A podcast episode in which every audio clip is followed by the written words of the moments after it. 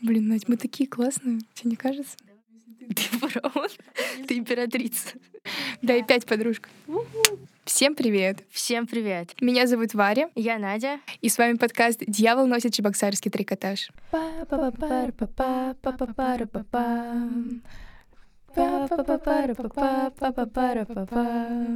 Парам-пам. Та-дам! И сегодня у нас уже не пред первый, а первый выпуск. На серьезную тему, серьезными гостями. Не знаю. У нас сегодня, к сожалению, нет гостей, но зато у нас есть записи, аудиозаписи реальных людей. Но с их историями на тему. Какую сегодня мы тему обсуждаем? Мы обсуждаем, как бы готовиться к контрольной работе, если она завтра. Почему эта тема и почему эта тема оказалась первой в нашем сезоне про образование? Наверное, потому что экзамены, контрольные, какие-то важные этапы случаются у каждого в жизни, но у нас в школе по каждому предмету раза два, наверное, за четверть бывают важные экзамены, которые называются саммативы. Да даже больше, наверное. Ну, Вот у меня за эту неделю было 9. класс. У меня примерно столько же, наверное. Да, и 5 подружка. Дело в том, что насколько хорошо бы мы не знали тему или предмет, э, к контрольной, которая завтра, всегда нужно готовиться сегодня. Повторять накануне материалы, там, конспекты, перечитывать учебники, как-то настраиваться, если мы хотим получить хорошую оценку. Ну, я бы еще хотела добавить, э, что в целом, как бы ты не старался соблюдать там дедлайны и так далее, все равно тайм-менеджмент — это очень сложно. Это то, что приходит только с годами. А совместно с большой нагрузкой 11 класса и вообще старшей школы, это бывает просто нереально. Если, допустим, ты олимпиадник, посещаешь конкурсы, ездишь куда-то, в итоге может оказаться так, что ты приезжаешь, у тебя завтра контрольная, и ты не знаешь, что тебе делать, как тебе быстро подготовиться, когда ты пропустил этот материал, или когда ты его плохо знаешь. Об этом мы сегодня в целом и поговорим. Мы с Варей недавно приехали с э, всероссийского конкурса. У нас э, очень много пропущенных контрольных работ э, осталось с первой четверти, и вот эти две недели мы тратим на то, чтобы их закрыть, параллельно совмещать с записью подкаста. И куча всего другого. И буквально тема родилась, потому что в среду я вспомнила, что в четверг у меня самматив по английскому, я еще не начинала готовиться. Э, Ну, я подготовилась, и я его, между прочим, сдала на шестерку из семи. У нас в школе семибальная система оценивания. Я считаю, что я умничка. И в целом этот, этот вопрос подготовки к контрольной за один день мы сегодня обсудим. Варя, расскажи свои какие-то лайфхаки или просто способы, что ты делаешь, э, чтобы подготовиться к завтрашней контрольной? Как ты вспоминаешь материал? Слушай, а, вообще мне очень сложно дается подготовка а, за день до контрольной работы. Она в какой-то степени тебя экзост Выматывает? вымат. Надо на английском было подпи- записывать подкаст. Ну да, я же теперь в пятой фазе. Такая подготовка очень сильно выматывает. И в итоге я ложусь спать в 3 часа ночи, а, просыпаюсь с больной головой, и это еще и может ухудшить финальный результат. Поэтому я это все очень не люблю, и у меня нет каких-то специальных лайфхаков для этого. То есть я скорее просто беру ноутбук, э, открываю свои заметки, если они есть. Чаще всего их нет, это еще усложняет мою подготовку. Спрашиваю подружек э, какие-то материалы и так далее. Но на самом деле я в этом э, такой беспомощный человек, и сегодня хотела поговорить с Надей и послушать истории девочек, чтобы все-таки понять, как, как готовиться. Кстати, э, ты сказала о том, что тебе проще готовиться заранее, и в целом это разумнее, если мы хотим не просто написать контрольную, а запомнить материал, который мы учим к этой контрольной. Память работает так, что нам надо, чтобы окончательно запомнить что-то, несколько раз повторить. Это вот как, знаешь, а, на всяких условных вебинарах по тому, как выучить английский язык за 15 минут, говорят, что лексику учим так. Сначала читаем слово, потом повторяем его через 2 минуты, потом через 15 минут, потом типа через 5 часов, потом на следующий день, потом вспоминая о нем там, через неделю условно, и тогда оно остается в памяти. То есть мы постепенно увеличиваем промежутки. А если мы его запомним сегодня и завтра даже если один раз завтра его где-нибудь напишем, а после этого не вспомним, мы его, конечно, забудем. А, Мне хотелось бы добавить к этой прекрасной речи Надежды, а, что Как наш... стебёмся друг над Да, ну я чуть-чуть всегда. Ладно, короче, Наш мозг не запоминает информацию в стрессе, а, выученный материал откладывается в кратковременной памяти, и поэтому есть шанс, что мы придем на контрольную, у нас включится какая-нибудь тревожка, и да просто все что угодно, и все в голове белый лист. У меня такое бывало, и бывало не раз. Это, на самом деле, очень неприятная вещь. Поэтому, конечно, по возможности нужно готовиться за неделю, за две, если это какая-то важная работа. Но бывают ситуации, как мы уже объяснили, когда нет другого выхода. Так что давай обсудим, что же делать в таких ситуациях. Ну смотри, вот мой недавний опыт с английским. Для начала я подумала, что я смогу пройти все, что ребята проходили на протяжении трех недель моего отсутствия за один вечер, и открыла Canvas. Это наш школьный, не знаю, учебник, ну, то есть портал со всеми материалами по всем предметам. И там э, есть страница предмет английский язык, и для каждой темы, для каждого урока отдельные странички. Ну, в общем, я открыла... Спасибо, что объяснила. Ну, я же не тебе объясняла, а нашим фанатам. Привет, фанаты. Открыла все, э, модуль, который я пропустила, Sustainable Cities. Я стала конспектировать э, все, что видела в материалах э, по теме мной пропущенной. Я смотрела видео, я записывала слова, но Вскоре я поняла, что я это не запомню и на завтра не воспроизведу все в полной мере, потому что ребята это запоминали три недели, я пытаюсь запомнить за вечер. Mm-hmm. Дальше оказалось, что у моей подруги уже был этот саммитив. Я попросила ее наработки, как она готовилась, и она мне дала неплохие текстики, которые я могла бы, безусловно, написать сама, но это потребовало большего времени, и здесь я э, ну, наверное, проявила какую-то условную слабость, там, ну, потому что это не то, чтобы особо, наверное, честно, как бы каждый должен сам готовиться. Нет, почему? Мне кажется, честно просить материалы у друзей, нечестно списывать, э, нечестно проходить на контрольную, когда ты уже прорешал этот вариант, который ну, тебе да. отправили, а попросить материалы, ну, это нормально. Если друг не против поделиться, почему бы и нет? Ну, в общем, я попросила наработки моей подруги и выписывала уже какие-то выражения и слова оттуда. Далее, э, чтобы запомнить их, что я сделала? Для начала, э, во-первых, я их написала от руки, это было все в электронном виде, э, и вела я конспекты на ноутбуке, но потом я самые важные выражения и слова записала в блокнот. Избранные в Телеграме — это тоже способ таких быстрых конспектов, потому что ты заходишь, быстренько перечитываешь и закрываешь. Это способ вот быстрого конспектирования, который я... Давай я подытожу, что я поняла для себя. Первое — это нужно посмотреть пройденный материал, например, просить у подруг, или если ваши учителя как-то фотографируют, куда-то выкладывают, то зайти на эту платформу. После этого нужно самые важные поинты или какие-то словосочетания, слова, все что угодно, выписать, желательно от руки, чтобы э, сработала, как это называется, память, когда ты записываешь что-то, и ты запоминаешь. Мото... Эм, что с моторикой связано. Да. Слушай, на, на самом деле это вот еще вопрос. Потому что если у тебя письменный саммитив, который ты знаешь, что будешь писать от руки, там, если это там математика, например, алгебра, и ты знаешь, что ты будешь решать эти примеры от руки, то да, э, записывание формул от руки, безусловно, поможет. А если это спикинг, то не факт, что поможет. А если это ты будешь печатать это на компьютере, наверное, не стопроцентный вариант э, прописывать это от руки. У всех же по-разному работает. Ну, то есть у меня просто зрительная память именно на мой почерк. Я запоминаю свой почерк хорошо. А у кого-то, наоборот, там, зрительная память на выделение в Word некоторых слов. Ну, это же по-разному. Это просто зависит от того, как, как вы лучше запоминаете, а чтобы понять, как лучше запоминаете, надо пробовать. И Повторить это, наверное, с промежутками в несколько часов, там вечером, утром, там, после завтрака, перед уроком. И в итоге все должно получить суть. Хорошо, Надежда. Ой. Надь, хорошо, я поняла твой способ, но давай послушаем, что другие ребята говорят насчет этого.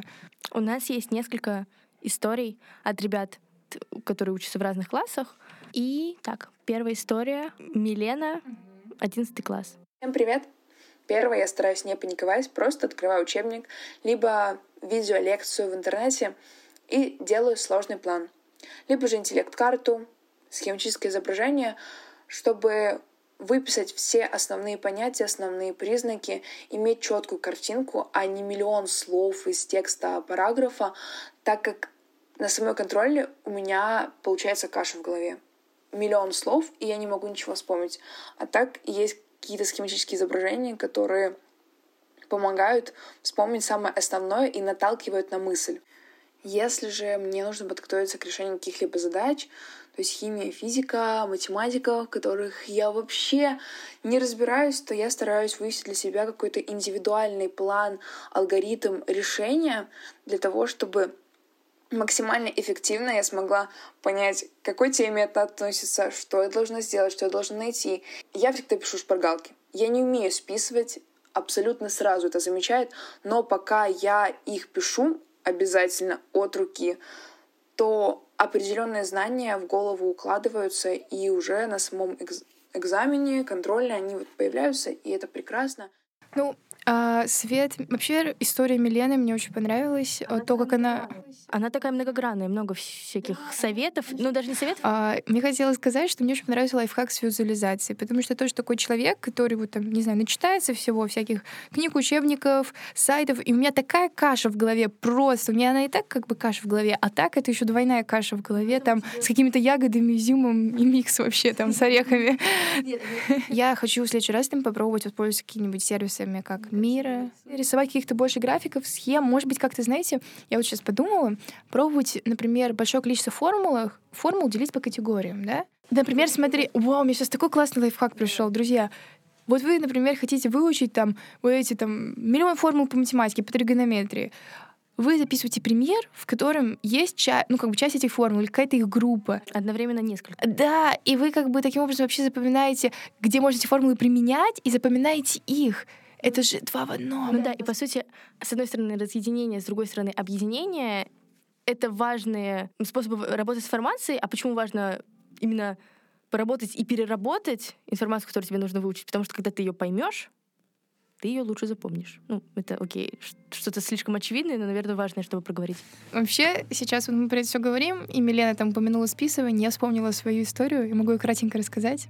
В девятом классе я пришла в Летово, и я была такой шальной девчонкой, и я думала, что мне все можно, и вообще а, я же такая классная и крутая, и все дела.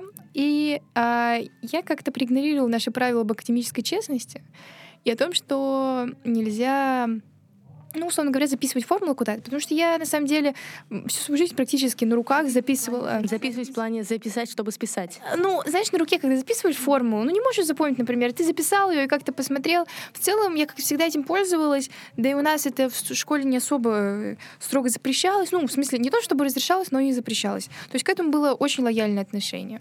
Вот. Ну и новый учитель по геометрии, я и так со своими там, средненькими оценками прихожу на контрольную работу, и у меня до сих пор помню записана формула, не помню, конечно, какая, ну, в смысле, помню название, но я не помню, что там. Вот, но, в общем, Плохо записан... запомнила. Да. Записана формула тангенс половинного угла. Вот, как бы, знаете, самое неприменяемое, я ни разу в жизни не применила. Вот я в одиннадцатом классе, я ее за два года обучения ни разу не применила в старшей школе. Плохо училась. Факт. Так вот, и я решаю, что почему-то нужно записать эту формулу себе, вдруг она мне понадобится, а я не помню, как же находить тангенс половинного угла.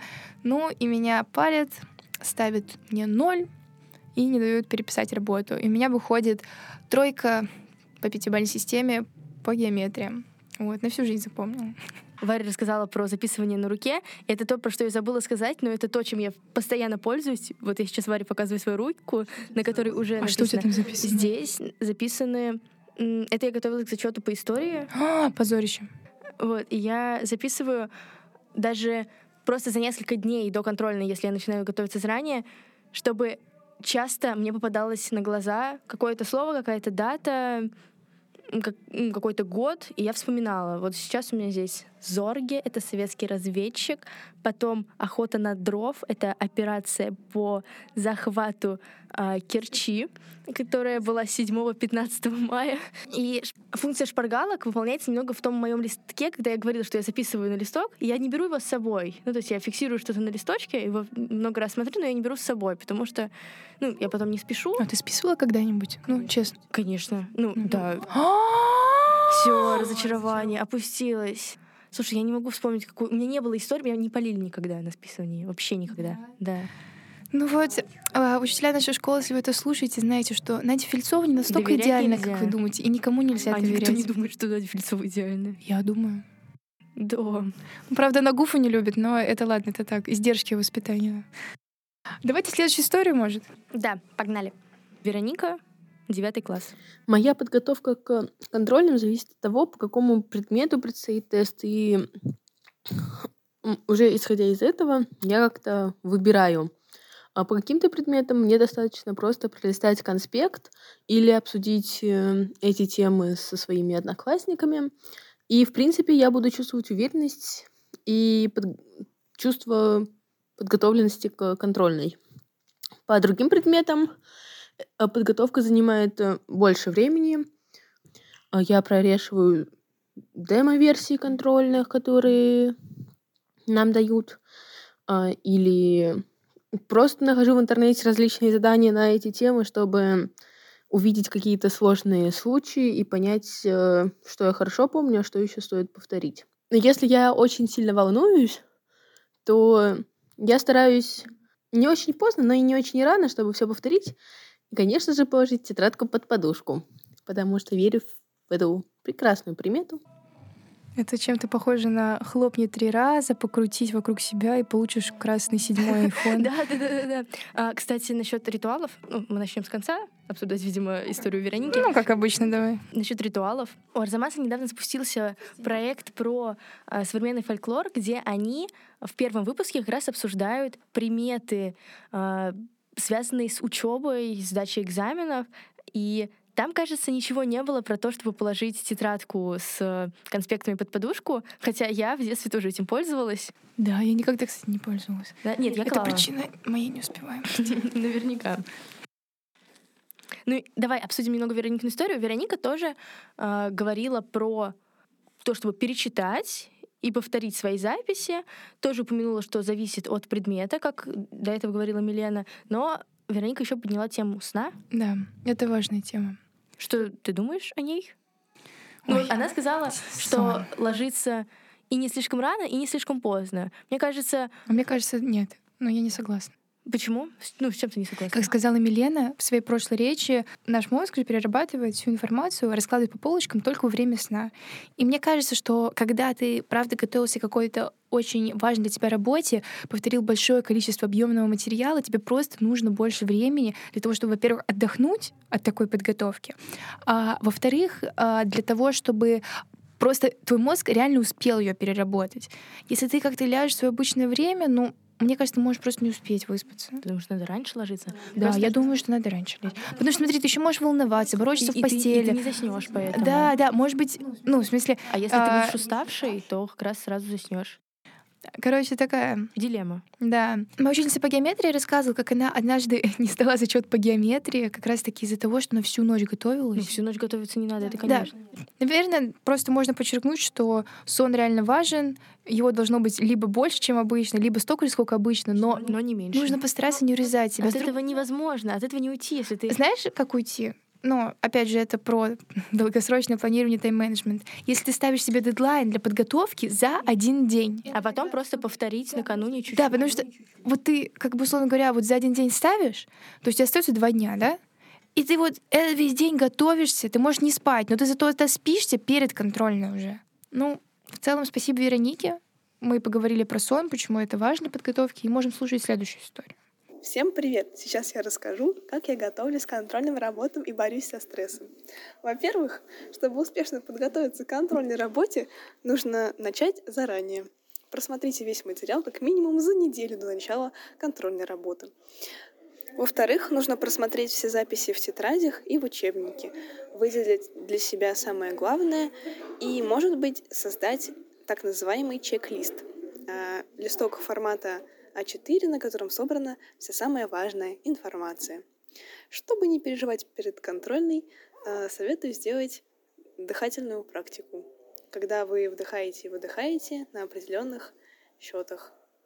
Итак, для того, чтобы хорошо подготовиться к контрольной, необходимо, разумеется, ну, понять материал. Если у вас есть какие-то вопросы, то сдайте их интернету или учителю, или еще кому-нибудь, чтобы вас э, как бы ничего не беспокоило при написании контрольной. Очень важно быть спокойным, потому что когда вы нервничаете, вы забываете все, что вы пишете. Мере, у меня так. Короче, попытайтесь не, попытайтесь не нервничать, потому что вас луночки всего получится. Чтобы справиться со стрессом, Наверное, хорошо выспитесь, поймите, что от контрольной вы не умрете, и пейте мятный чай.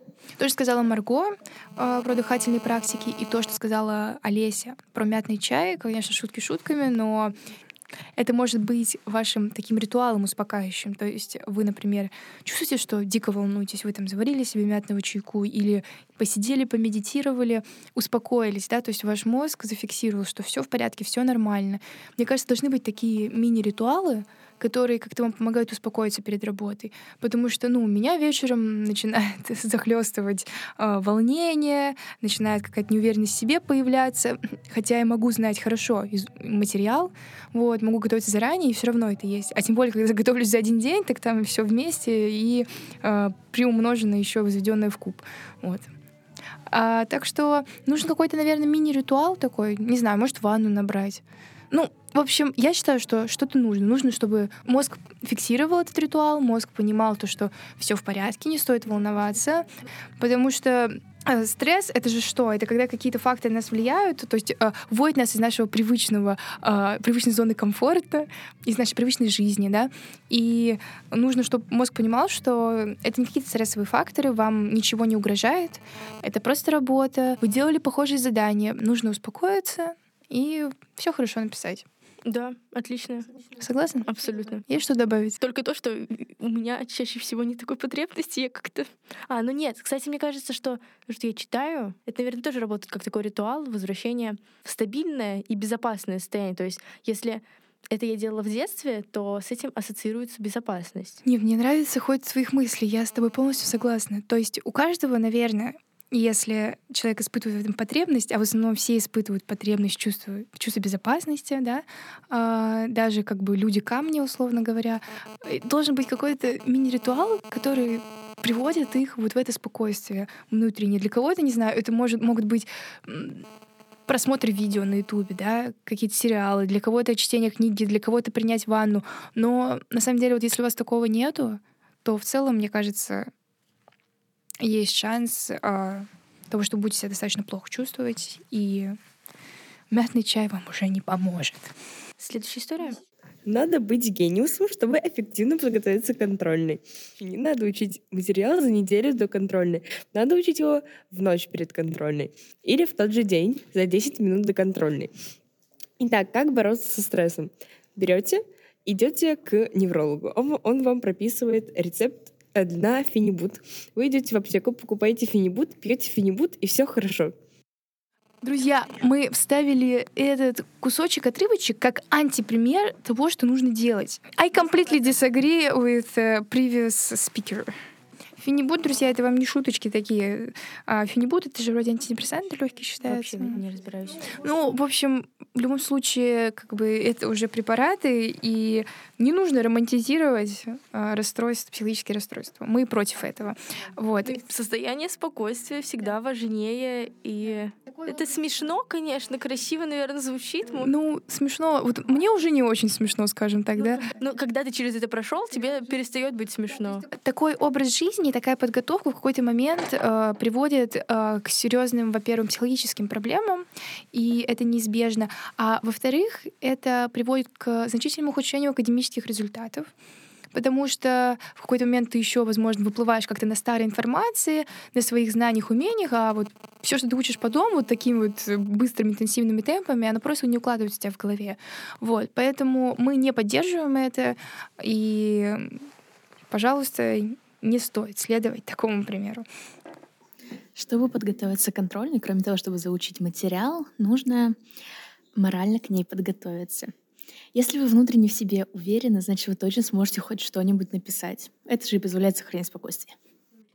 Вообще, мне нравится, насколько она даже уверенно говорит это. Очень четко и по делу сказала. Вот у нее стержень есть внутри. Мне такого не хватает. Ну что, мы послушали несколько историй. Параллельно обсудили их, сделали какие-то выводы. В целом был продуктивный разговор. Ну, я скажу лично для себя. Да, у нас же был как бы запрос от тебя, что... Запрос, как будто на психотерапию пришла. Ты можешь как раз все просуммировать Ну что, да, я, я на самом деле много для себя поняла, честно, и мне очень понравилось, что девочки так открыто говорили. Это было очень полезное время для меня. В целом было интересно послушать, как готовятся контрольные другие. Мы советуем не готовиться к контрольным за один вечер, да. распределять свое время. Да, самый главный совет сегодняшнего выпуска, друзья. Не готовьтесь к контрольным за один вечер. Это ужасно, отвратительно. И помните о сне и моральном состоянии, о чем так четко и хорошо сказала Самира. А сейчас мы хотим продолжить нашу традицию и рассказать о книгах. Варя начинает. Я начинаю. В общем, как вы могли уже понять, у нас с Надей немножко разные вкусы на книги, вот, поэтому не удивляйтесь, э, насколько разные книги будем вам советовать. А я, например, ну, мы же договорились честно рассказывать, что мы последнее прочитали. Вот, поэтому я рассказываю. Последнюю книгу я прочитала, которая называлась «Черепахи нет им конца». А, это книга Джона Грина. Это писатель, который написал еще «Виноваты звезды».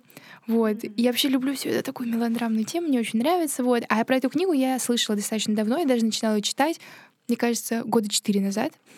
Что-то вспомнила про нее недавно, решила прочитать. Купила ее на Литресе. Это что-то, э, это я редко что-то такое делаю. Ну, покупаю книги. Я как-то стараюсь их бесплатно скачивать, а тут я ее купила. И книга про что? Книга про девочку, которая э, с ОКР и обсессивно-компульсивное расстройство. А, и она начинает расследовать, там, помогать полиции расследовать э, дело о пропаже отца своего друга, знакомого, вот. Ну, и она в целом многое понимает про себя, а, опять же, в этой книге очень много описано чувств и так далее. Если вам вообще интересна психологическая тема, и а, вам нравится что-то такое, знаете, немножко в детективном формате, э, то вам это очень понравится, эта книга. Но она э, жанра young adult, соответственно, наверное, взрослым она будет неинтересна, вот, но ребята моего возраста или помладше, чуть постарше, я думаю, она очень понравится. Вот. Так что рекомендую. Может, у тебя есть какие-то, типа, инсайты Ой, книги? да, можно я прочитаю? Вот я, я тоже подумала, что ты наверняка что-нибудь выписывала. Ну, я не выписывала, я в Литресе это хайлайтила. Ну, в общем, что мне понравилось? Очень редко встречаешь человека, который видит тот же мир, что и ты. Ну, мне понравилась идея в том, что, как бы, с одной стороны, мы вроде все видим одинаковый мир. Ну, это про точки зрения. Не совсем. Даже, знаешь, на одни и те же вещи можно смотреть по-разному. Ну, да, то есть для кого-то, не знаю, там, э, человек там пройдет, э, ну, допустим, закат, да, вот посмотрит на закат, и для него этот закат ничего не значит. А кто-то посмотрит, и для него закат много что значит. Маленький принц вспоминается, да? Такие войны. Ну, я не знаю, мне понравилось. Хорошая угу. цитата. О, вот это вообще класс, тебе точно понравится. Послушай, что писала Вирджиния Вулф. В английском языке, который способен выразить мысли Гамлета и трагедию Лира, нет слов для озноба и головной боли. Когда самая обычная школьница влюбляется, к ее услугам Шекспир и Китс. Они говорят за нее о ее чувствах. Но попросите пациента описать головную боль, и слова тут будут бессильны. Очень понравилось. Надюш, ну давай теперь свою заумную книжечку расскажешь нам. Ну я же по-доброму, ты знаешь, что я тебя люблю. А я расскажу о книге, которую я дочитала за 10 минут до начала записи нашего подкаста буквально. На самом деле, это книга Марии Степановой. Это современная российская писательница, поэтесса и редактор э, литературного портала Кольта.ру. Эта книга называется «Памяти памяти». Она брала несколько премий, в том числе э, недавно я узнала о том, что она взяла французскую премию иностранных книг, ну, то есть во Франции есть книга как-то за лучшую иностранную книгу. Вот, и она выиграла ее в этом году. И когда я это увидела, и я это увидела как раз в момент чтения памяти памяти, меня прям поразило. Такие совпадения в жизни вообще удивляют, э, радуют. И эта книга не художественное произведение, а скорее большой сборник эссе. А, с одной стороны, Мария Степанова вспоминает историю своей семьи. Она доходит до четвертого поколения. Ее предки жили в том числе в Нижнем Новгороде, что меня удивило, ну, потому что когда я вижу что-то про Нижний Новгород, что-то теплое такое появляется у меня в душе. Потом а, ее там другая родственница, тоже прапрабабушка, там по какой-то из линий, э, жила во Франции. И вот она рассказывает о том, как она собирает по крупицам семейную историю, ездит э, по разным городам, странам, чтобы увидеть, потрогать, почувствовать через семейную историю она рассказывает о главных событиях 20 века, и не то чтобы она рассказывает об этих историях нам, она скорее для себя их как-то осознает через личные события ее предков. И в-третьих, она просто осознает феномен человеческой памяти. А меня тема памяти действительно давно занимает. И ну, но по-настоящему я это осознала, когда, наверное, эту книгу я открыла, потому что некоторые мысли мне показались очень знакомыми, очень близкими. В целом, как работает память? Память не дат, там, мест сражений полководцев в Курской битве, это то, что болит.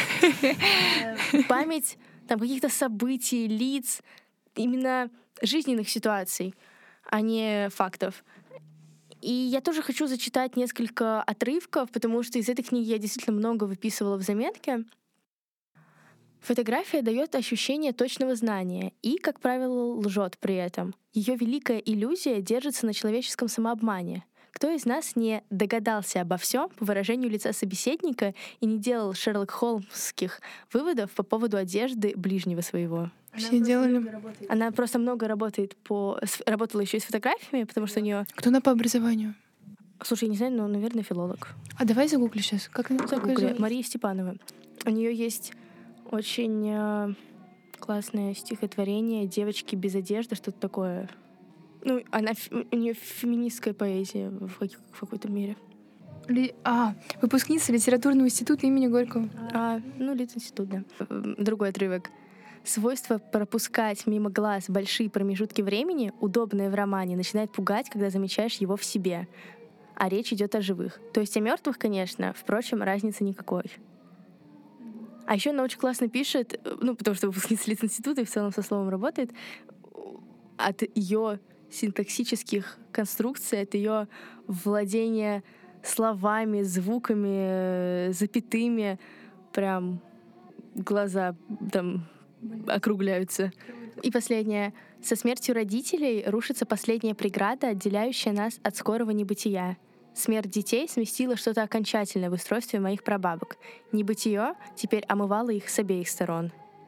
Ну, это вот как раз что-то из личной ее истории, как раз что она открыла. Вот. А еще там есть даже фотографии в этой книге.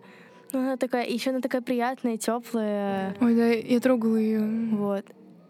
Она очень интересно сделана. Вот я помню на обложке у нее есть даже какие-то 3D вот кусочки. Да, рельефные. Рельефные, да. В общем, вот. Советуешь прочитать?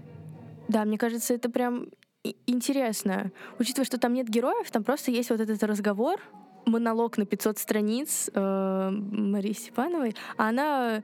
Я слушала с нею несколько подкастов у полки. Там про Мандельштама последний вроде у нее был. Еще про что-то. И она интересно и говорит. В общем, мне нравится. Она как как, во всяком случае, филолог, в общем. Я не знаю, какой он человек, но вот это мне нравится. Вот такая книжка. И вот такой выпуск. Мы благодарим, что вы дослушали. И вернемся совсем скоро с новым выпуском. Про что он будет? Загадка, покрытая мраком. Нет, метафора это не для меня, сравнение, это все не для меня, да. Я прямолинейный человек. Короче, мы не знаем пока, но обязательно узнаем и запишем. Пока-пока. Ладно, всем пока.